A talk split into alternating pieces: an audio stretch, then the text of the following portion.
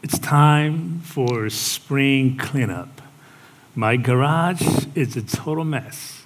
Between my two kids going in and out of school with all the their stuff piled up, my garage is no place to stand, no place for my car to park. It's time to clean up, and it is time to tune up all that is around this.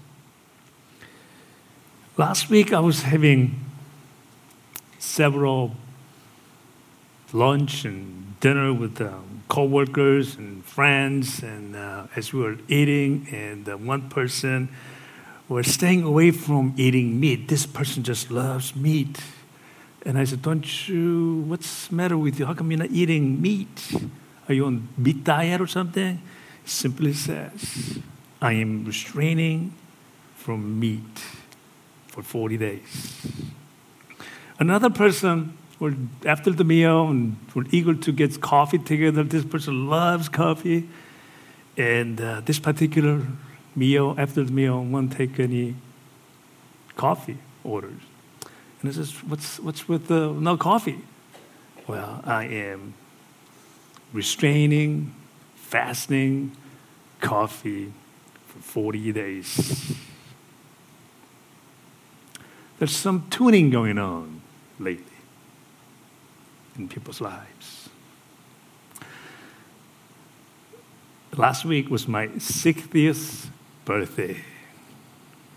Believe it or not. I used to be able to say I'm in the 50s, but I can't say that no more. And I don't really want to say I'm in the 60s. And I got this birthday card the other day pointing out that this person,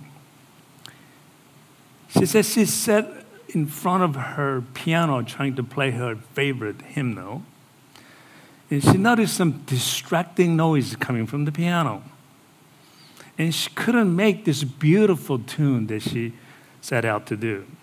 Obviously, the piano was out of tune. And pointing out that our lives in Christ is very similar. Sometimes in our lives, we get tuned out from the way of the Christ. And we need to tune if we want to make beautiful music through us. As I was reading this particular uh, card, it reminded me of this particular verse that staying tuned is to remain in him. John 15, 7. If you remain in me, and other Bible verses says, if you abide in me, my words remain in me, ask whatever you wish, and it will be given to you. To be able to tune our lives with Christ, we need to remain in Him. And His words must remain in us just as well. This is the period of Lent. During the Lent, we focus on Jesus, and we should. But if we just focus on Jesus, if we just remember him and we do not reflect how God is in our lives, if you're not making an effort to remain in him, that's not what Jesus desires from us. Because in Matthew 9, Jesus says, I desire mercy, not sacrifice. Now, you can look at sacrifice in diff- different ways. Commonly, we know of sacrifice as Jesus having sacrificed for us, meaning sacrificing others in our behalf. A Lots of time, we as Christians focus on sacrificing by others on our behalf. Like in Old Testament, they sacrificed sheep and goats. signifying the importance of shedding blood for forgiveness. And ultimately, our Lord Jesus Christ died on our behalf. That's where our focus is. And we should. Yes, we sacrifice other things like sheep and goat. And that's not of us. That's the problem. That's not of us. It's others. It's somebody else. The second one of that sacrifice and the Bible is referring to, it's just the opposite of that. It's a sacrificing oneself for others. Meaning sacrificing oneself to seek righteousness before God and giving up for others. And it's associated with a personal sacrifice, not somebody else. Yes, in the case of Jesus, he was sacrificed by our God. And from Jesus' perspective, that was his personal sacrifice. He himself sacrificed. But yet, from God's perspective, and because God is Jesus and Jesus is God, the act of sacrificing his son was sacrificing himself. In other words, it's good that we remember the sacrifice God made for us and that we are thankful. However, what God desires in us, in addition to remembering Him, is that He desires us to seek that righteousness by sacrificing something in us that is not in line with Him, and also sacrificing something in us for others.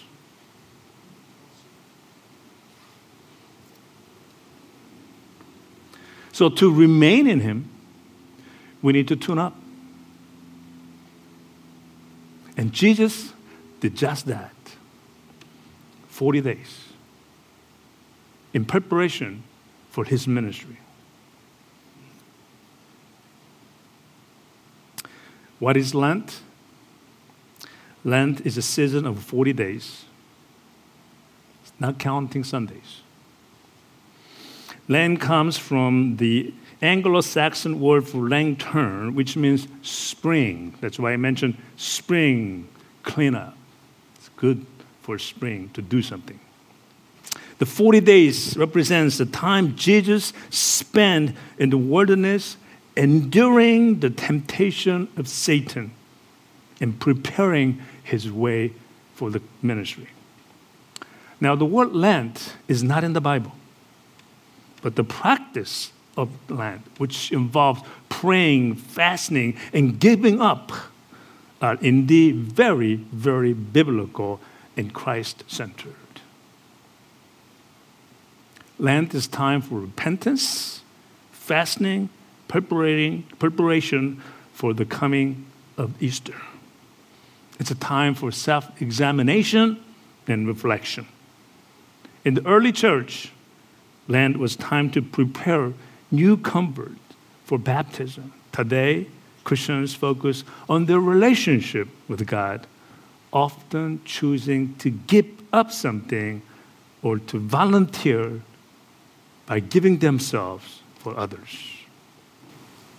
Lent is for tuning up. And if we not have done so, if we not done something similar to what others may have done, such as I'm going to restrain from the love of my life, the coffee.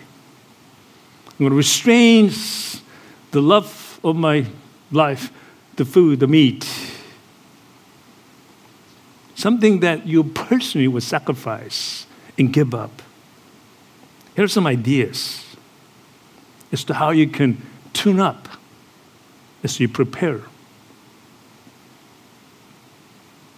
You can fast from the habits that are destructive to your spiritual health. Fast from material things you're so attached to. Reflecting on areas of life that are unbalanced. Reflecting the times that you are devoting too much time when not necessary.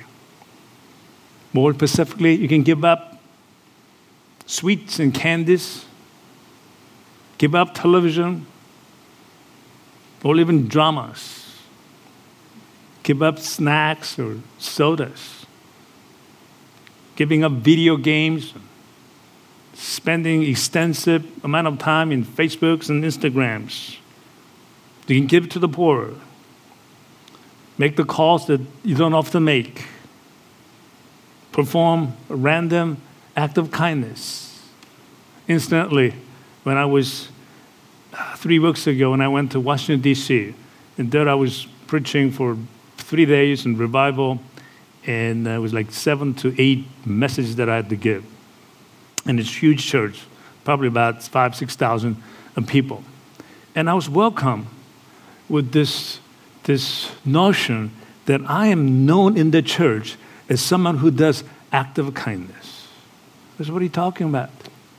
Well, before you came, there's somebody in this church, out of one person out of several thousand, she's been going around telling this person is the, the person who shows the act of random kindness that profoundly impacted my life. What are you talking about?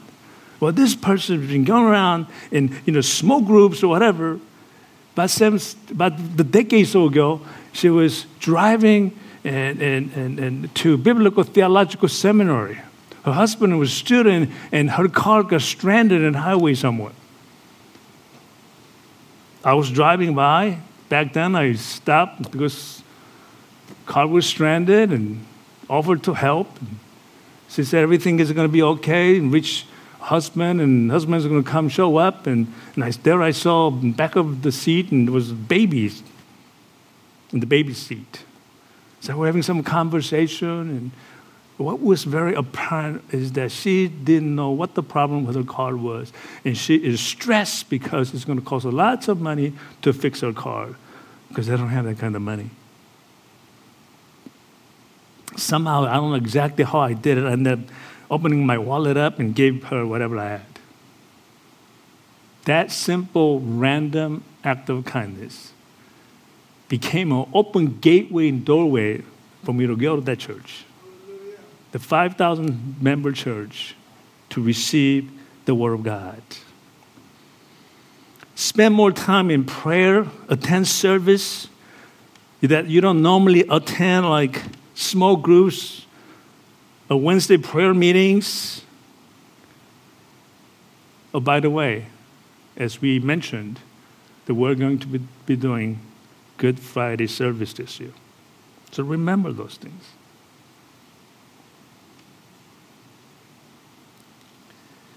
Basically, Lent is a tremendous opportunity for spiritual growth, a time to really tune up our life before Christ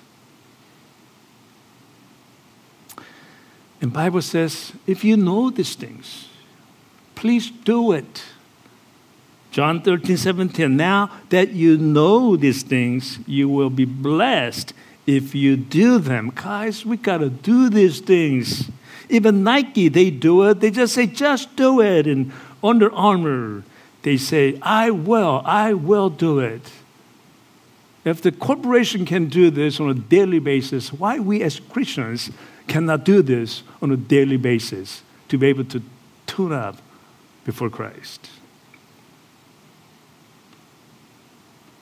So let's look at how Jesus was tuning up, how he was able to overcome the temptation that he was going to face or he was facing prior to starting engaging his ministry. He prepared for 40 days for his ministry. And during that preparation, during that time, he was tempted, just like we are tempted. And when we are not tuned up, we may yield to that temptation. And remember very clearly in the Bible, Satan challenged them during the 40 days. The first one was Satan went to Jesus and says, If you're all that great, if your God is all that great, change this stone to bread. To which Jesus responded, Man does not live on bread alone. That wasn't very satisfactory to Satan, and Satan tried again. He said, Why don't you jump off from this high point, the cliff? And Jesus reminded, responded him, It is also written, Do not put the Lord your God to the test. Still, Satan tried to tempt him once again.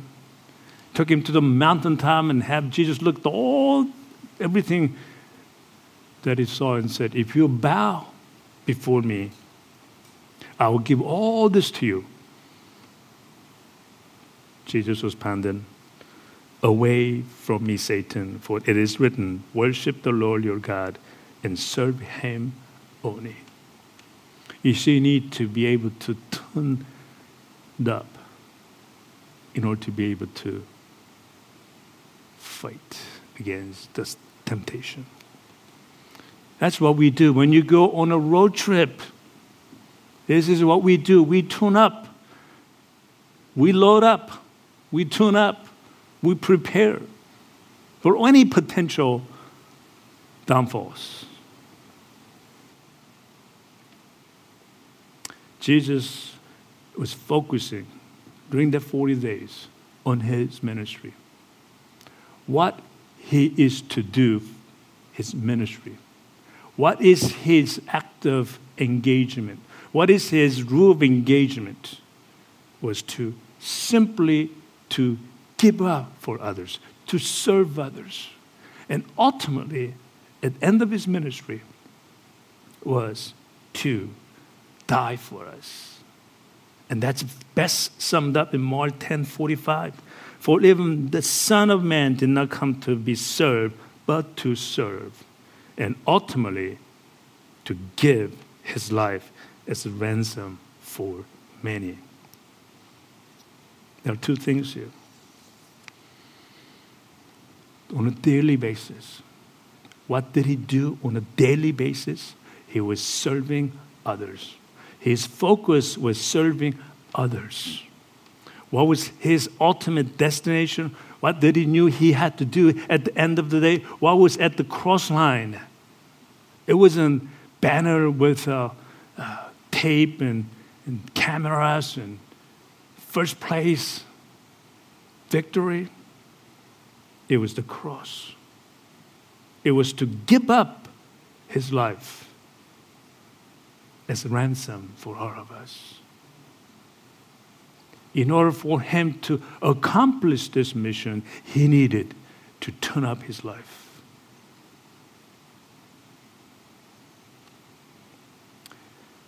Jesus' focus was on sacrifice. And it was not about having others sacrifice for him. That is the big lesson for today. While we focus on others to sacrifice for us, Jesus' focus was to sacrifice himself for others. And that's what he wants us to do. That is a true lesson behind this entire Bible. You can teach people about the laws. You can teach people about how to worship. You can teach about the prophets.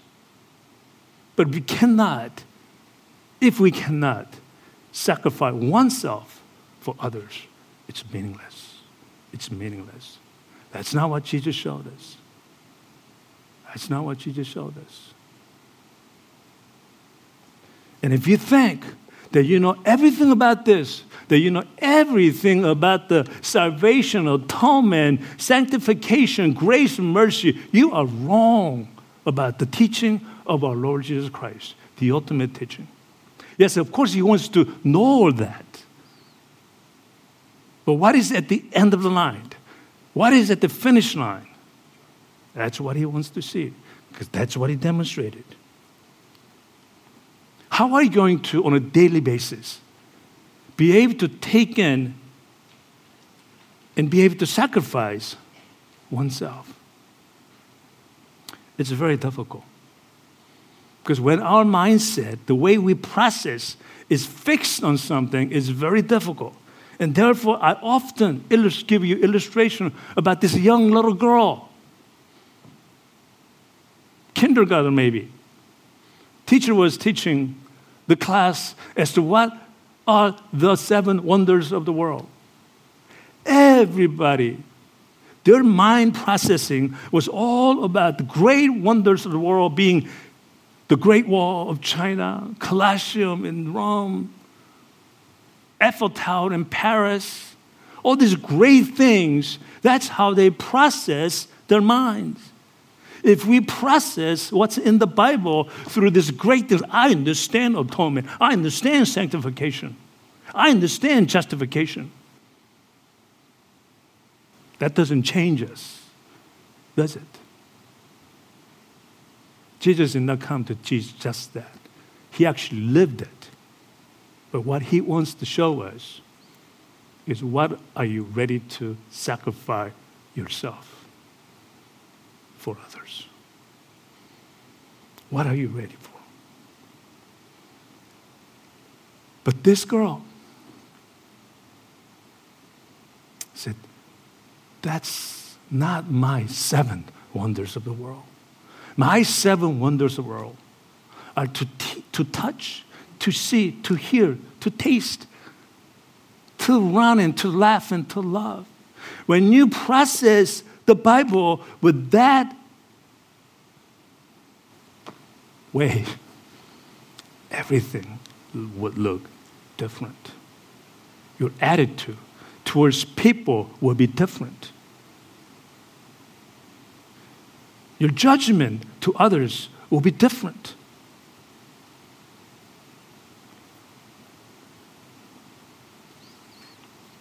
I posed the same question week and a half ago. The biblical theological seminarians, I was invited to speak to them. I posed the exact same question.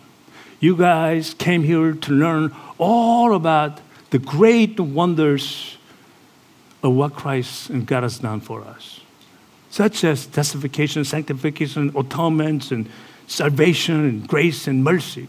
You write theses, and you write essays. Why? The question was, we understand all that. But why did Christ have to die? Why did he have to die? Was the question. God is most powerful he could do anything. He didn't have to have Jesus die on the cross to bring about the salvation. He could have done, done other ways. What are you guys writing about in your essays, in your thesis? As to why he had to die on the cross? The question is, what are you learning from it? How are you applying that amazing grace, how are you applying to your life on a daily basis? Like this girl would. This girl will be appreciated over just about everything when you are saying the great wonders of the world are about this just basic things that we take for granted.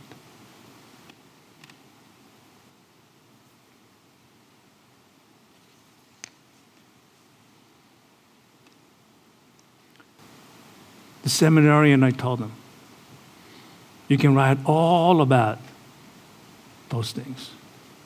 But ultimately, if you can sum it up by saying, God wants us to do the same. Don't just talk about his amazing act of kindness, how he died for us, and through how we are saved. But the very fact that he died himself he did not put up sheep or goats to sacrifice. He himself did. What's the lesson behind? Is that we as Christians, we are to do the same thing on a daily basis. We need to give up something. We need to sacrifice something. So that what we do is pleasing to the Lord. This was one of my biggest lesson in awakening when I was in the hospital, waiting for that surgery. It's the most powerful teaching, I would say. It changed my life. It changed the way I look at life. This changed the way I look at Bible. It changed how I apply the biblical principles, the truth, to my life and how I attempt to treat others. This was so big awakening for me that it caused me to start marketplace missionary business to start architectural design firm. That foundation is in biblical principle.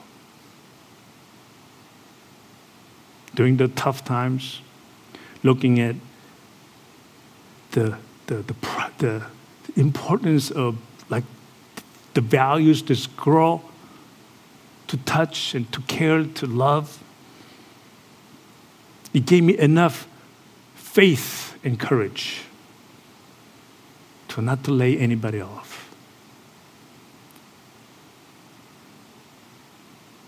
When other people were laying 40 to 60% of their staff.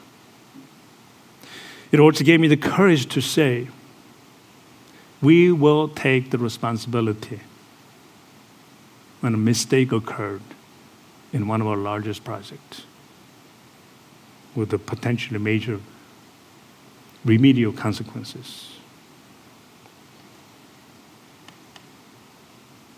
And it empowered me to give up the story that you know very well, to give up that, that heart that I was to receive, giving that heart up to a young lady next door. So, what is this most powerful teaching that helped me to stay tuned up? It's not the usual thing. I am not talking about the most powerful verse in the Bible, like God is love, or the verse like John 3:16. We all know that. To me, that's like, wow, God is love is like, it's amazing that seven wonders of the Bible teaching.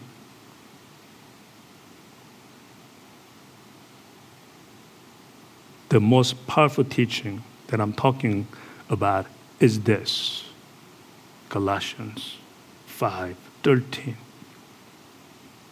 And it is said three or four times in the Bible throughout. The entire law is summed up in a single command.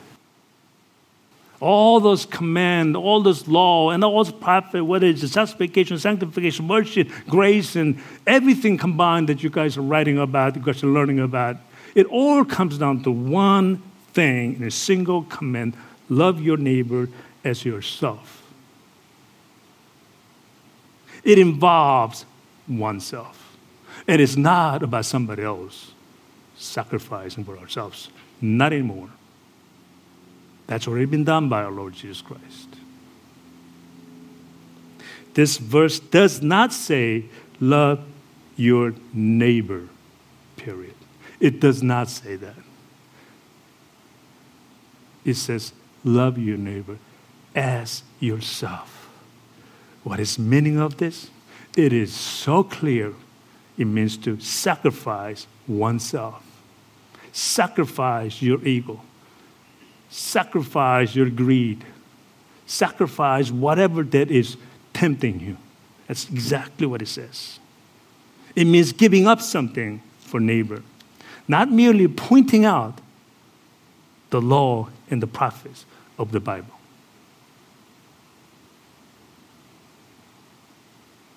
if you look at the Bible with the lens of this young girl, and you begin to see how Jesus saw his ministry, his mission, and his purpose.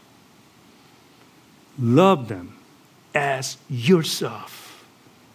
It's not about having a nice gesture or simply having compassion.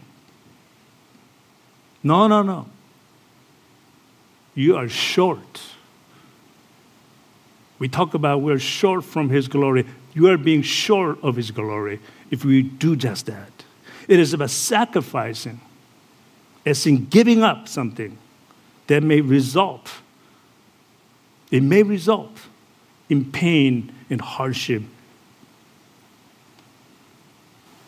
But that's what we need to take in. When you sacrifice yourself, normally in the beginning, it gives us the pain and hardship.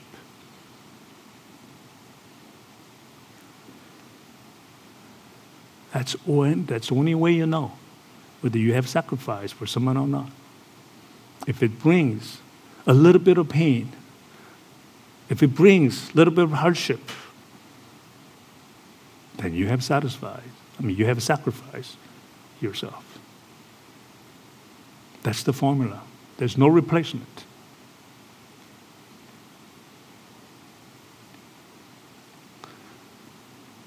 The question is what have you sacrificed lately?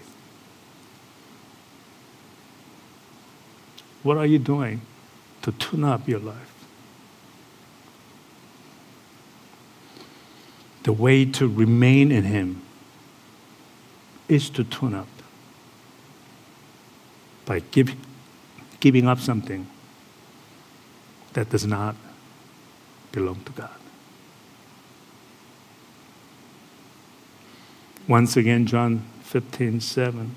If you remain in me, and my words remain in you, then you ask whatever you wish, and it will be given to you. This is what happened on the cross. This is what happened on the cross. This isn't about Bible verse about blessings, simply blessings. Jesus sacrificed himself on the cross. He remained in God, and God's word was in him. And three days later,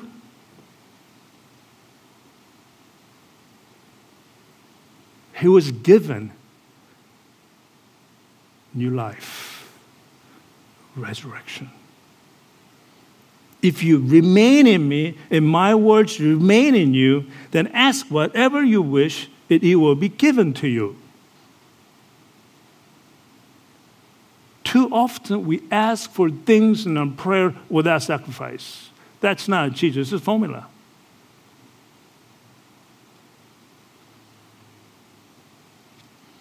The fact that Jesus died, that we don't have to go through the pain anymore, hardship anymore, it simply gives out entitlement to be his children, to enter and to have eternal life with him.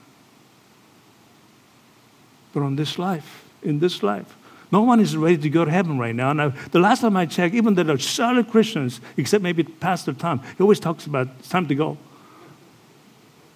Nobody wants to go. They want to stay here. But we want to stay here. That's what we got to do because we already received the entitlement to go to heaven. Why do we keep on talking about entitlements? We already have it.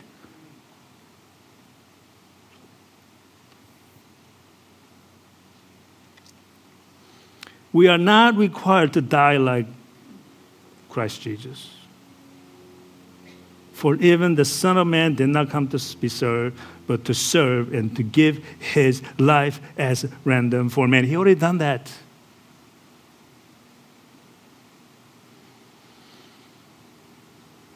But we are to love our neighbors as ourselves, as, we, as if we are the ransom for them.